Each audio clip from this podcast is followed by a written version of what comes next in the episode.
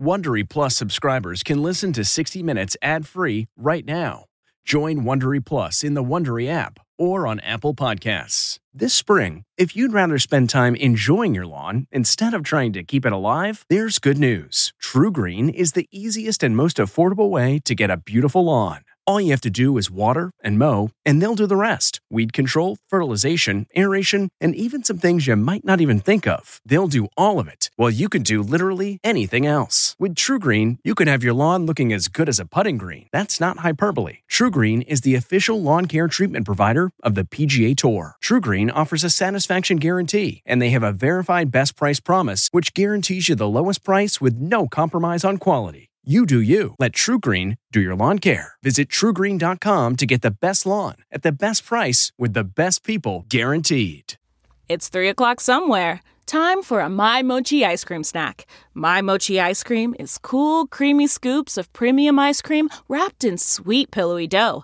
And get this all of My Mochi's fabulous flavors, like strawberry, mango, double chocolate, and cookies and cream, are only around 80 calories per piece. Talk about a guilt free, indulgent experience. Each box of My Mochi ice cream has six perfectly portioned, gluten free mochis that are great for grab and go. So feel good while curbing your afternoon cravings or the midnight munchies. Yeah, you know who you are with the joyfully chill sensation of My Mochi ice cream. Find My Mochi ice cream at Target or visit MyMochi.com to locate a grocery store near you.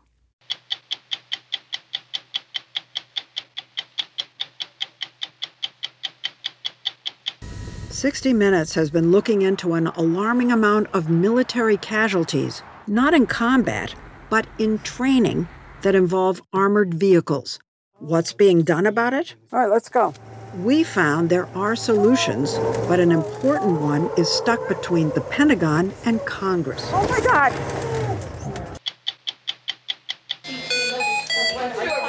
We are holding admitted patients in the emergency department for days upon days. So they're just sitting in the ER because there's not a bed? Yes. We can also pull out bed three, Michelle, if you need that bed.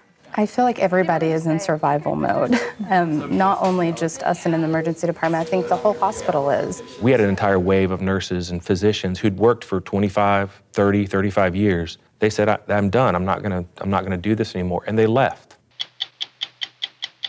I grew up a very, very mean woman because of all what happened to me.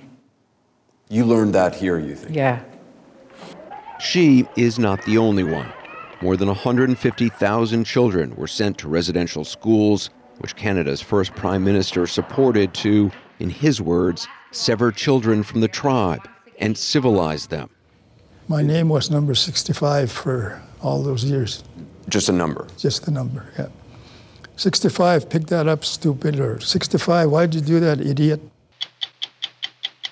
I'm Lesley Stahl. I'm Bill Whitaker. I'm Anderson Cooper. I'm Sharyn Alfonsi. I'm Jon Wertheim. I'm Scott Pelley. Those stories and more tonight on 60 Minutes.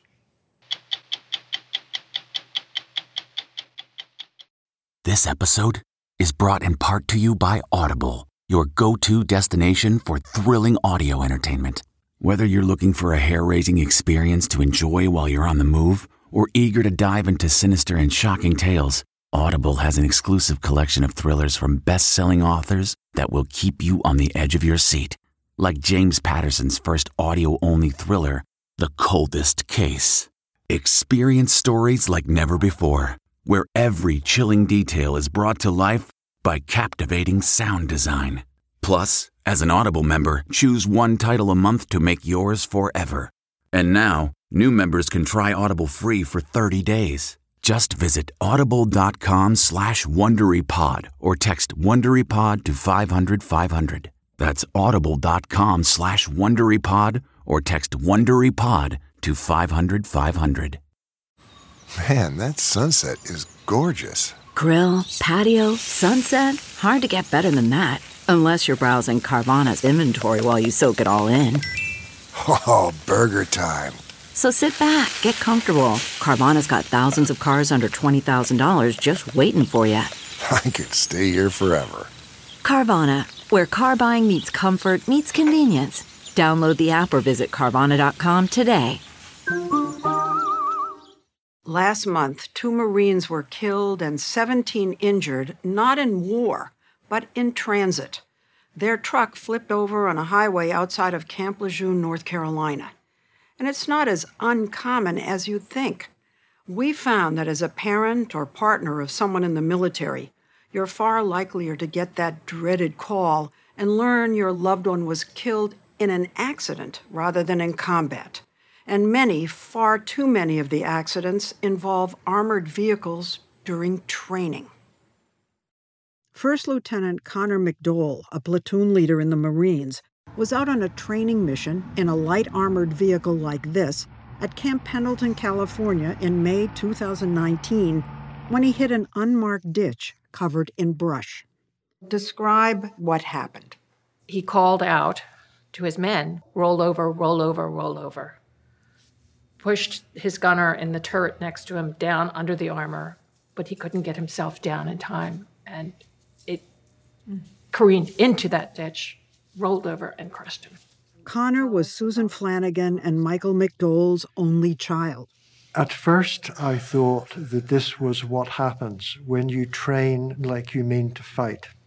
But when we went to San Diego to bring him back, I had a couple of idle moments in the hotel, and I Googled rollover and military. And I discovered that at Pendleton, a month before, a Marine Raider had died in a rollover. So I Googled further back, the Army, etc. And suddenly I saw a whole series of deaths in rollovers of military vehicles, all kinds Humvees, light armored vehicles, Bradley fighting vehicles. And then I realized this is not a single incident, this is a systemic problem. During training? during training. I can accept people dying in combat, but if you're training in your own country and you're dying needlessly in preventable accidents, this is a massive problem which has to be fixed. To fix it, McDowell kept digging, and what he uncovered, he says, was so serious and yet so routinely neglected that it led to this scathing report by the Government Accountability Office. The GAO found close to 4,000 of these accidents in the Army and Marine Corps from 2010 to 2019, resulting in 123 deaths, nearly two thirds of which involved rollovers.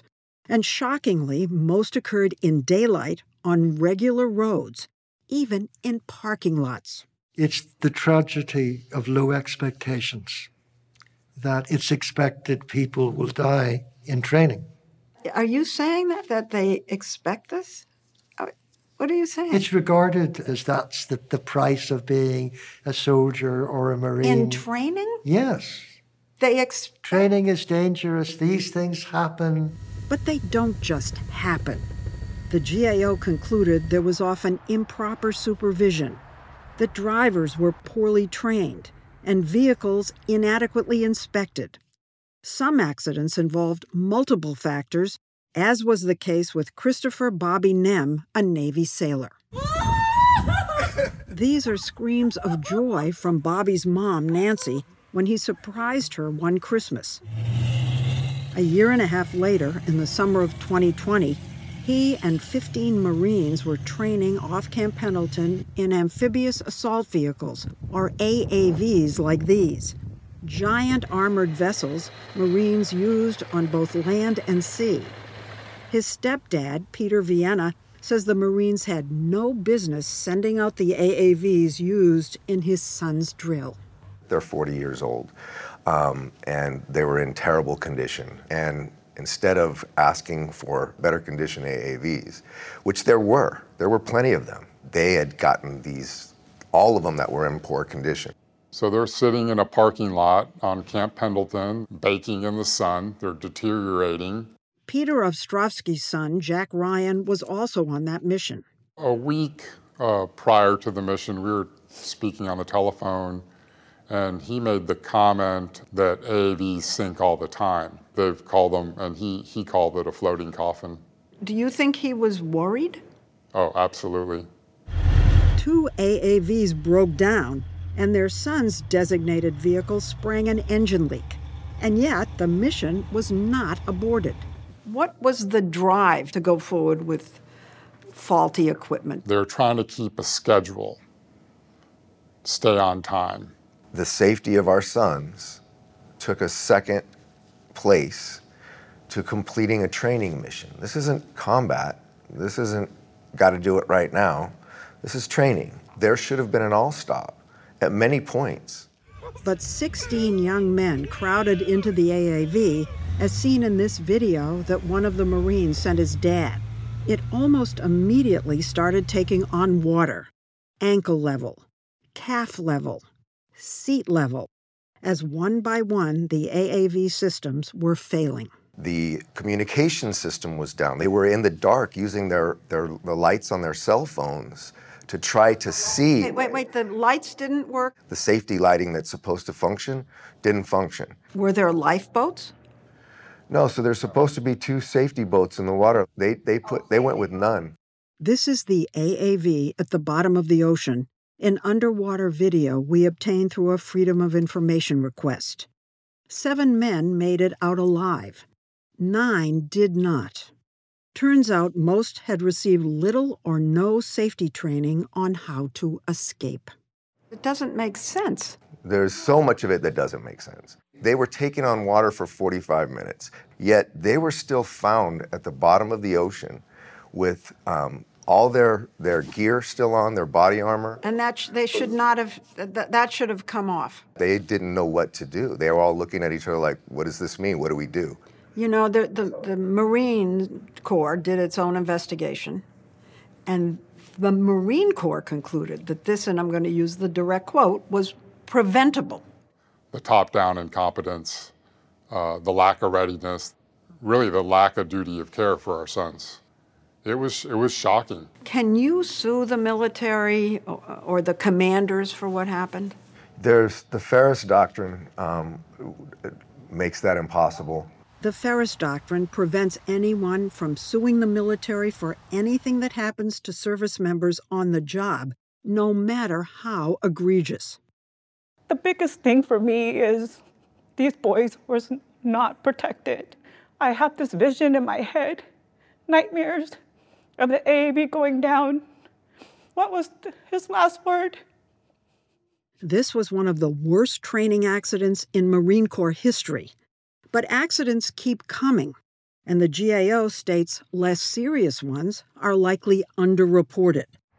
Christian Avila Taveras, an Army combat medic, was on a training drill in 2018 when one vehicle broke down, so his vehicle had to tow it. This is around wow 1:30 a.m. maybe. It's dark. It's raining. It's muddy. The vehicle that we were towing uh, just slid and hit us, and so we just rolled over. And I was expelled from the vehicle, and then the vehicle just landed on top of me, pinning me down from the waist down. So this giant monster vehicle rolls over on top of you? Yes, on top of me. His left leg had to be amputated above the knee. The right leg was so badly damaged, he spent the next two years in rehab learning how to walk again. Killing it, bro. Killing it. And we learned there was another rollover during training at that same place that same day as Avila Taveras'. The Army told us there were fewer vehicle deaths last year, saying most are caused by human error and inexperience. Nearly one in five enlistees join the Army with no driver's license. The Pentagon and Marines declined our interview requests, though the new defense budget mandates several new safety provisions, and AAVs will no longer be used in water drills. But there are more steps the military could take that they haven't, involving relatively inexpensive upgrades to the vehicle involved in most accidents the Humvee. This test footage by IMI, a safety system supplier, shows what can happen inside a Humvee in a rollover. But watch. drivers could have a better chance when Humvees are retrofitted with IME's restraints and airbags. One reason there are so many Humvee accidents is numbers. Over 100,000 are used by the Army alone. Another cause is engineering. Their high center of gravity makes them prone to flip over. And because Humvees were easy targets for IEDs in Iraq and Afghanistan, the military added extra armor that made them even less stable. Okay. We were invited by Ricardo Defense, a small military contractor, to suit up for a demo of how unstable these vehicles can be while making turns. All right, let's go. We were going less than 30 miles an hour. The two yellow bars were there to prevent us from actually tipping over. Oh, oh, oh. oh my God! Oh. Most Humvees do not have anti lock brakes or electronic stability control that prevent rollovers. But eight years ago, Ricardo developed them for the Humvee. Ricardo's president, Chet Grayson. Let's uh, do the same thing with the system on, please. Here it comes. Oh. With the system on, all wheels remain firmly on the ground. My goodness gracious. The system works so well, it's now mandatory in all new Humvees. But what about Humvees already in use? Well, Ricardo came up with a safety kit that could be installed for about $16,000 per vehicle in about 54,000 of the older Humvees. You could make 10 or more old vehicles safer for the price of one new vehicle. And yet, the Department of Defense is asking for a lot of money for new Humvees, but only a fraction of what's needed to retrofit old ones. If the budget were to be approved today, as the mm-hmm. numbers stand, we would have enough funding for uh, about 545 vehicles. 545 vehicles out of 54,000? That's it? That's it, yeah. And so that's about 1% of the fleet. At that rate, it'll take 100 years to get the fleet fit. A recent letter to the Pentagon from several congressmen endorses your kit. They calculated that the difference in cost between putting your kit on and building a new vehicle is about $13 billion. It sounds like a no brainer. Yeah, why, why wouldn't you do it? Chair of the Armed Services Subcommittee on Readiness, Congressman John Garamendi, told us that Congress and the Pentagon's preference for new over upgrades is often predicated on keeping defense contractors fed. Have you made any move to say nobody should be in a Humvee that doesn't have anti lock brakes? We have tried and I have lobbied. We want to increase safety in training because people are dying needlessly in preventable accidents. It won't cost that much, but it's got to be done. And that's for the American people to press their members of Congress.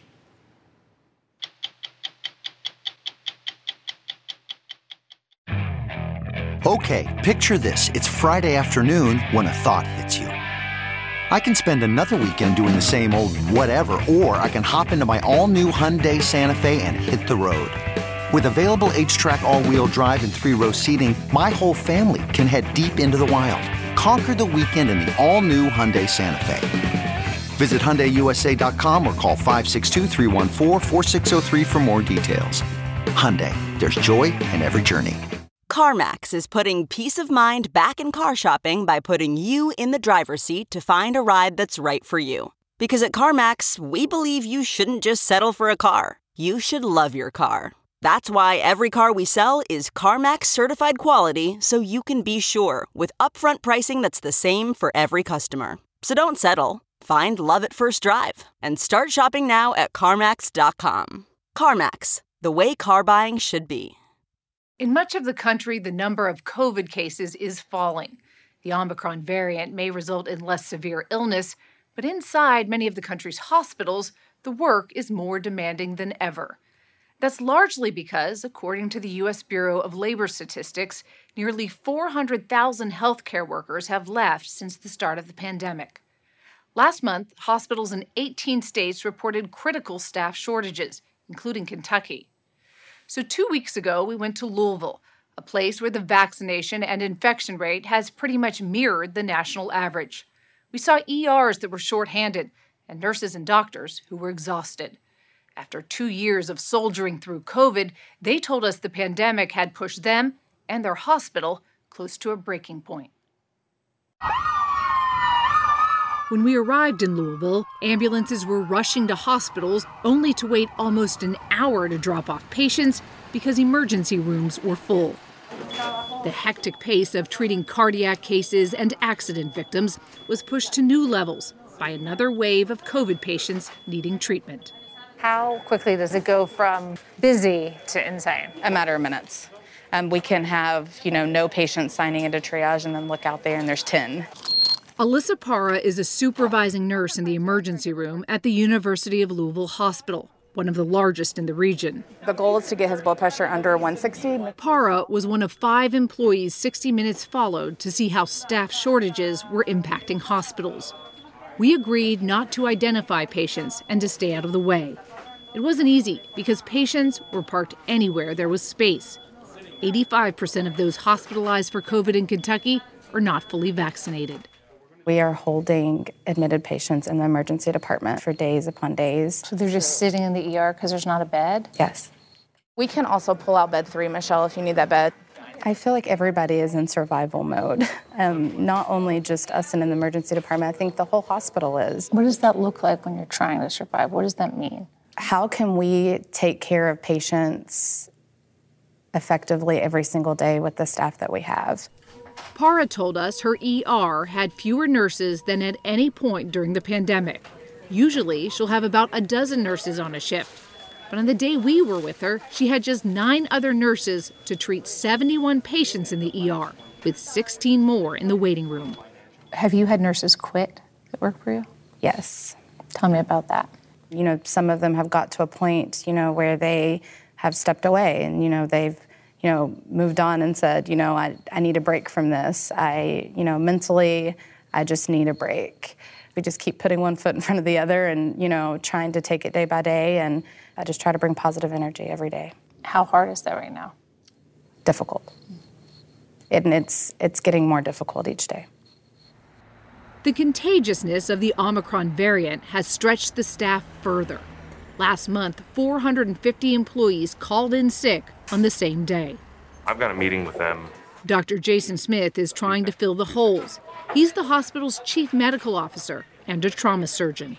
We had an entire wave of nurses and physicians who'd worked for 25, 30, 35 years. They said, I, am done. I'm not going to I'm not going to do this anymore." And they left. Somebody quits, it's not like replacing a fry cook. And therein lies the issue. You know, if you think about a, a, nurse, on average it takes 4 to 5 years to train a nurse. It can take 8 to 12 years to train a physician or a surgeon. So if you turned on the tap today and said, I'm going to double the amount so that we have enough, we still won't have enough for four or five years. It seems like you're describing a system at its breaking point. I think we are. And I think that's the biggest worry I have. Are we going to have a system that we can't support after this pandemic is over?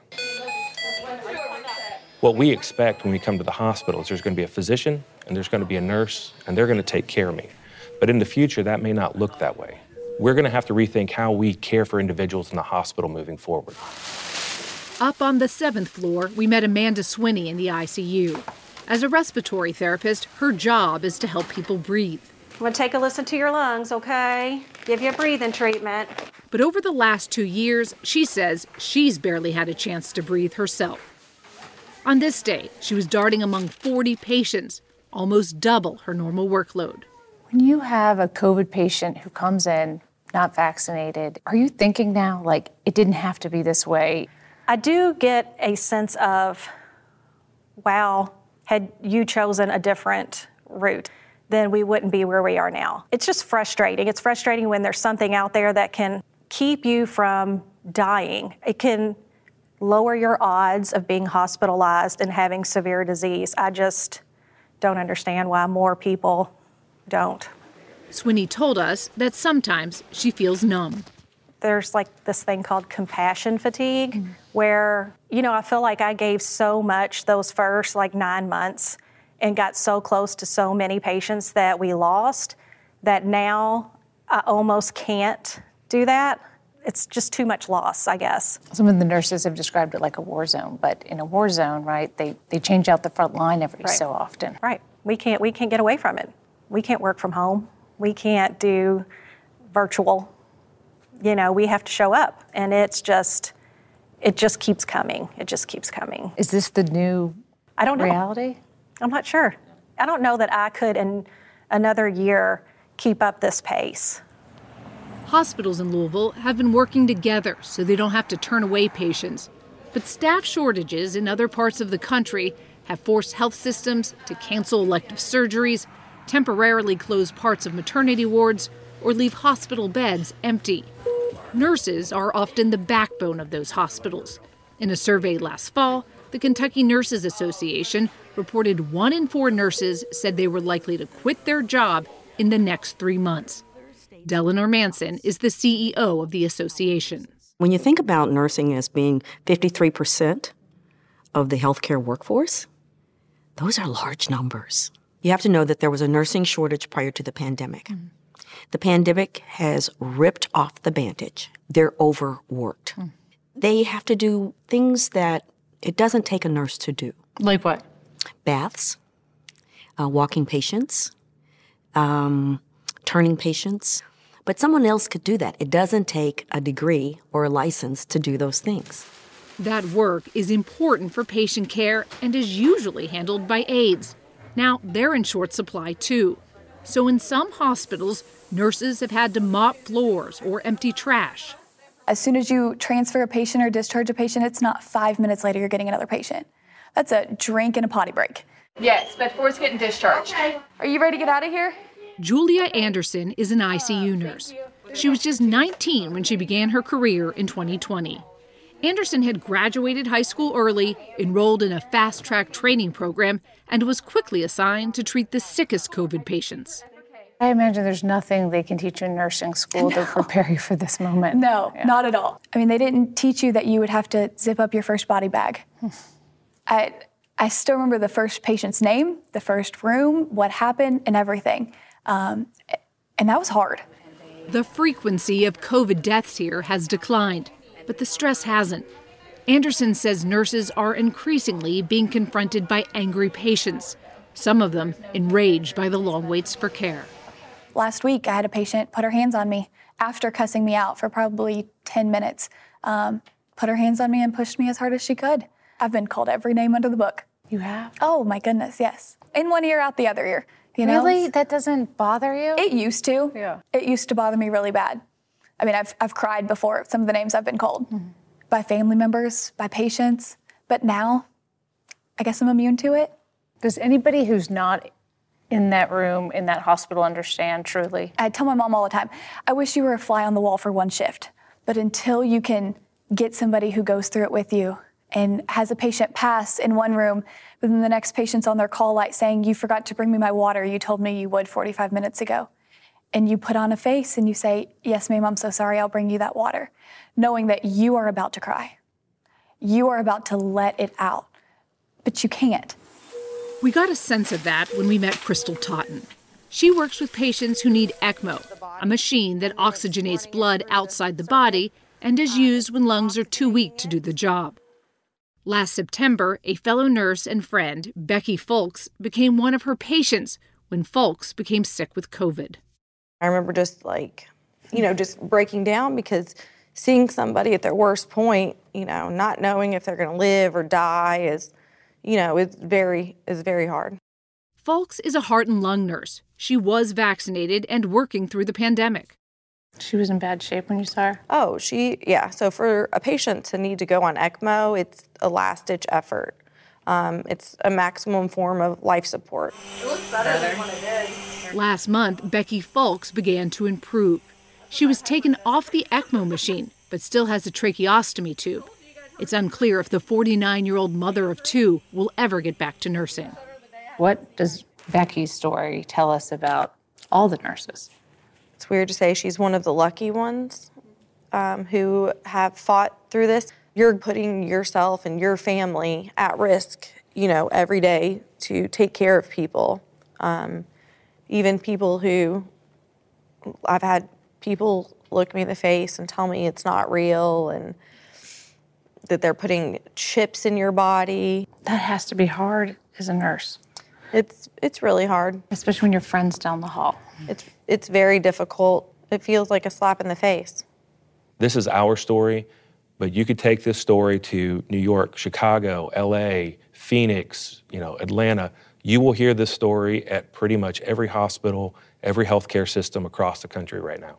We invited Dr. Jason Smith's colleagues from the two other large medical systems in Louisville to join our conversation. Dr. Stephen Hester is Chief Medical Officer with Norton Healthcare, and Dr. Chuck Anderson is with Baptist Health. Raise your hand if you're hiring at least 50 nurses right now, open oh, positions.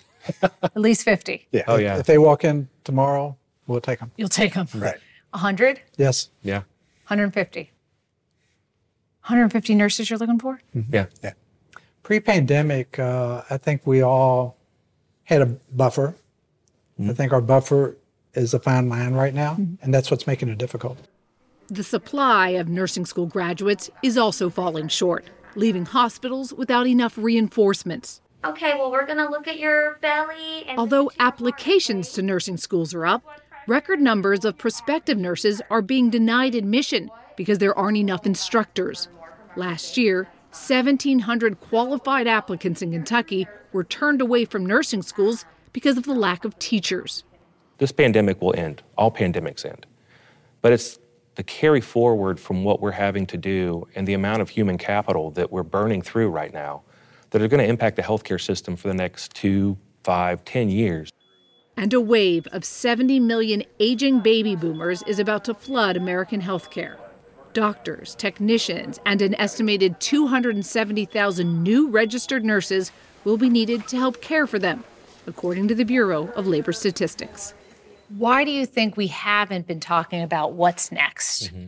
Well, it's a difficult conversation to have.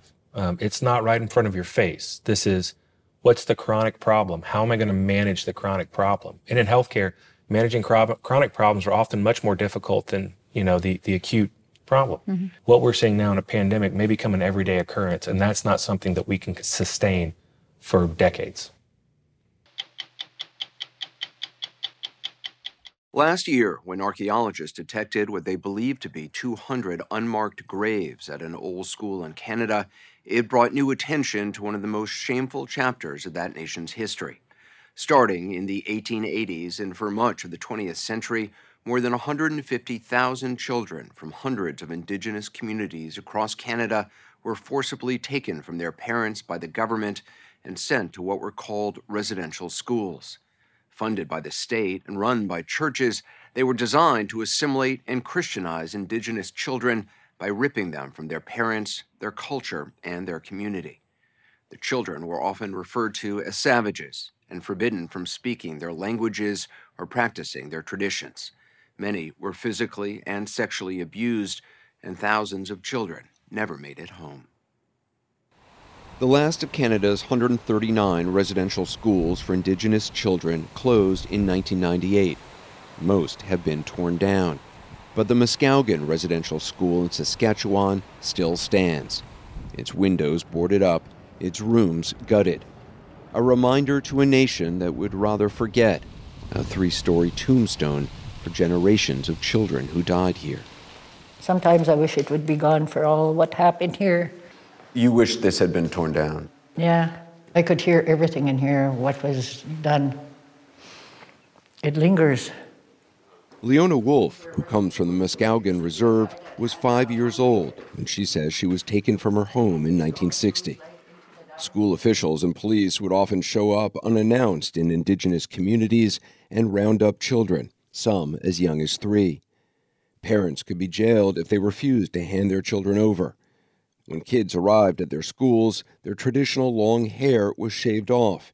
If they tried to speak their language, they were often punished. They put me in a little dark room like that. And they'd shut the door and then they'd take off the light. All I had to look through was this much light, like I was in jail. She says the abuse many kids at Muskowekwan suffered from the Catholic priests and nuns wasn't just physical. Father Joyal was fondling the girls here. A, a priest, Father Joel, was fondling girls. yeah, this used to be sick bay. This they used to have a bed here. And he would take girls into the bed. Yeah, my cousin. He took your cousin in here. How old was she? Yeah, she was only eight. I grew up a very, very mean woman because of all what happened to me. You learned that here, you think? Yeah. She is not the only one. More than 150,000 children were sent to residential schools, which Canada's first Prime Minister supported to, in his words, sever children from the tribe and civilize them. For much of the 20th century, the Canadian government supported that mission. This report aired in 1955. They learn not only games and traditions, such as the celebration of St. Valentine's Day, but the mastery of words, The idea for the schools came in part from the United States. In 1879, the Carlisle Indian Industrial School opened in Pennsylvania, where this photo was taken of Native American children when they first arrived. This is them four months later. The school's motto was Kill the Indian, Save the Man. Consequently, ours was kill the Indian in the child. Kill the Indian in the child. Mhm. That was the guiding principle here in Canada. Yeah. Chief Wilton Littlechild, who's Cree was six years old when he was taken to this residential school in Alberta. Then, he says, he was given a new name. My name was number 65 for all those years. Just a number. Just the number, yeah. 65, pick that up, stupid, or 65, why'd you do that, idiot? What does that feel like at six years old to be called a number?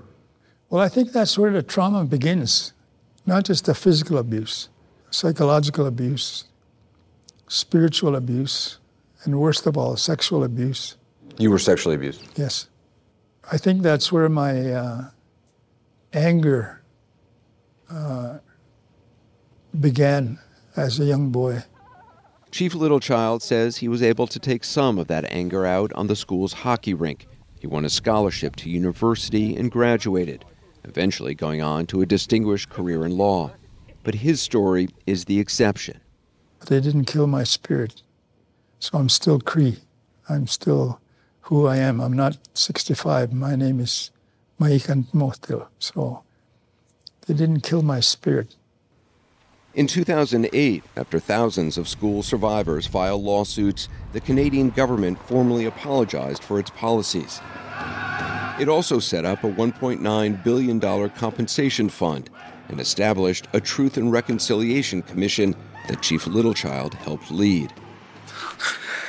For six years, the commission heard testimony from survivors across the country. And she put me underwater, slapping me and hitting me, slapping me and hitting me and punching me and punching me and holding me underwater, pulling my hair. And I thought, God, she's going to kill me. I'm going to die. First day of school.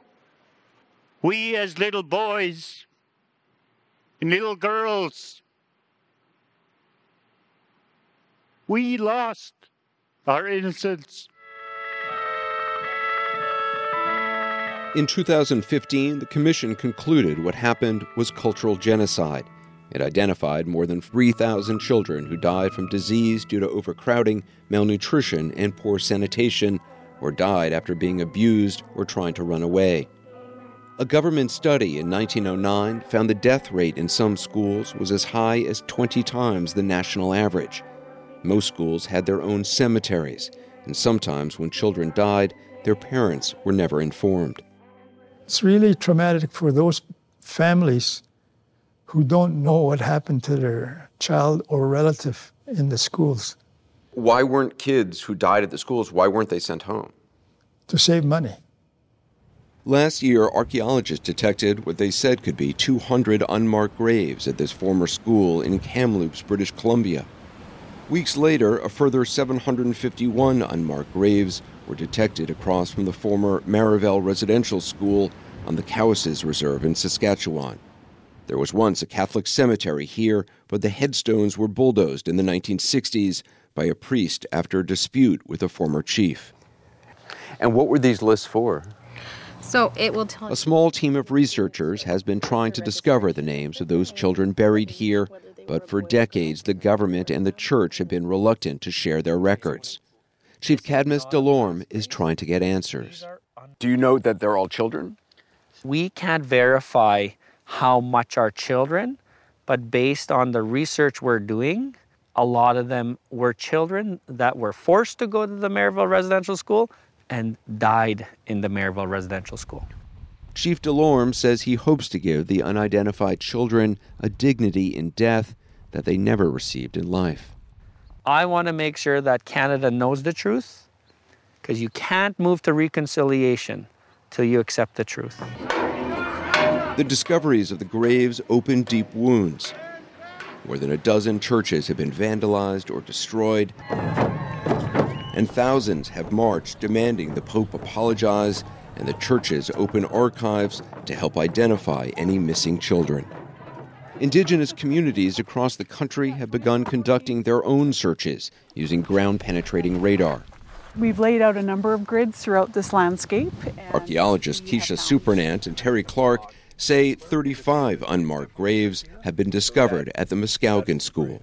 There's something going on there that's not natural. When we were there this past October, they found what appeared to be another. According to survivor accounts, children sometimes had to dig their classmates' graves.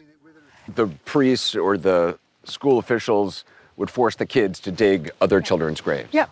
Can you imagine being like 10 or 11 and digging a grave for your classmate?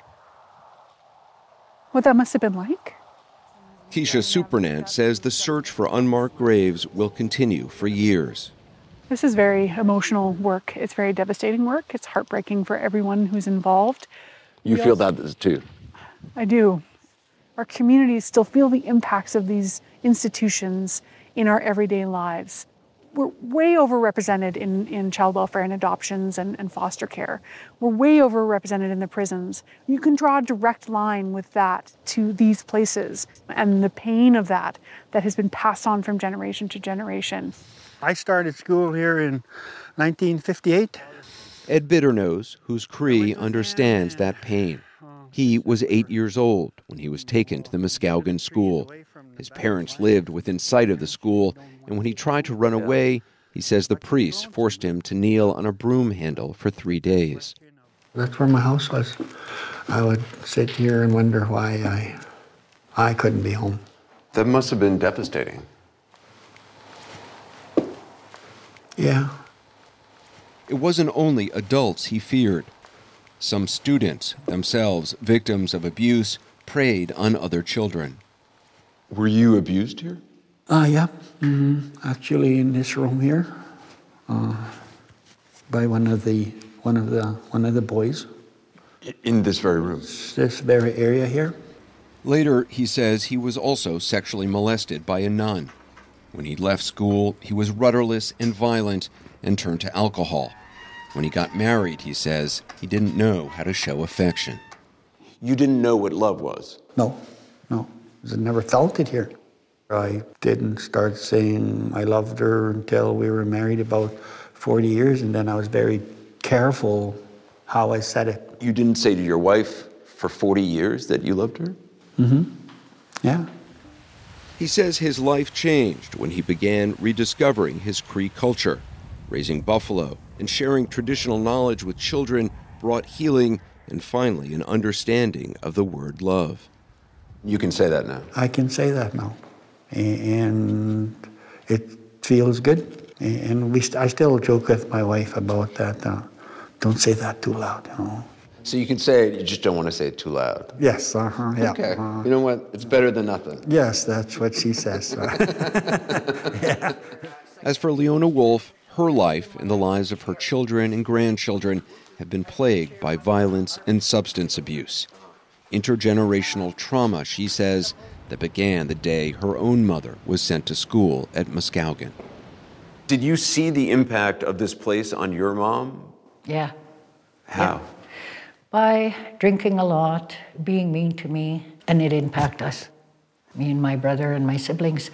What had was done to her, she passed on to, To you. me. And Yeah. what was done to you and others here, was passed on to my children. This is why sometimes I go into my rage of anger and I cry. because it all it was all done to us, all of us. But it's gonna stop now. You know, it is. You believe that? I am gonna I'm breaking the cycle with my great grandchildren.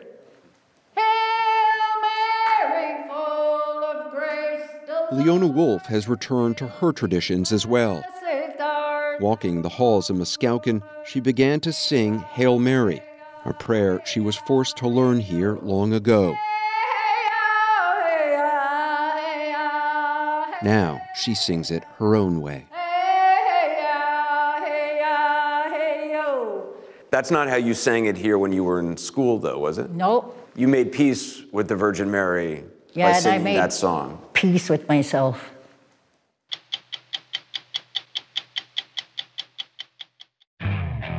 Okay, picture this. It's Friday afternoon when a thought hits you. I can spend another weekend doing the same old whatever, or I can hop into my all new Hyundai Santa Fe and hit the road.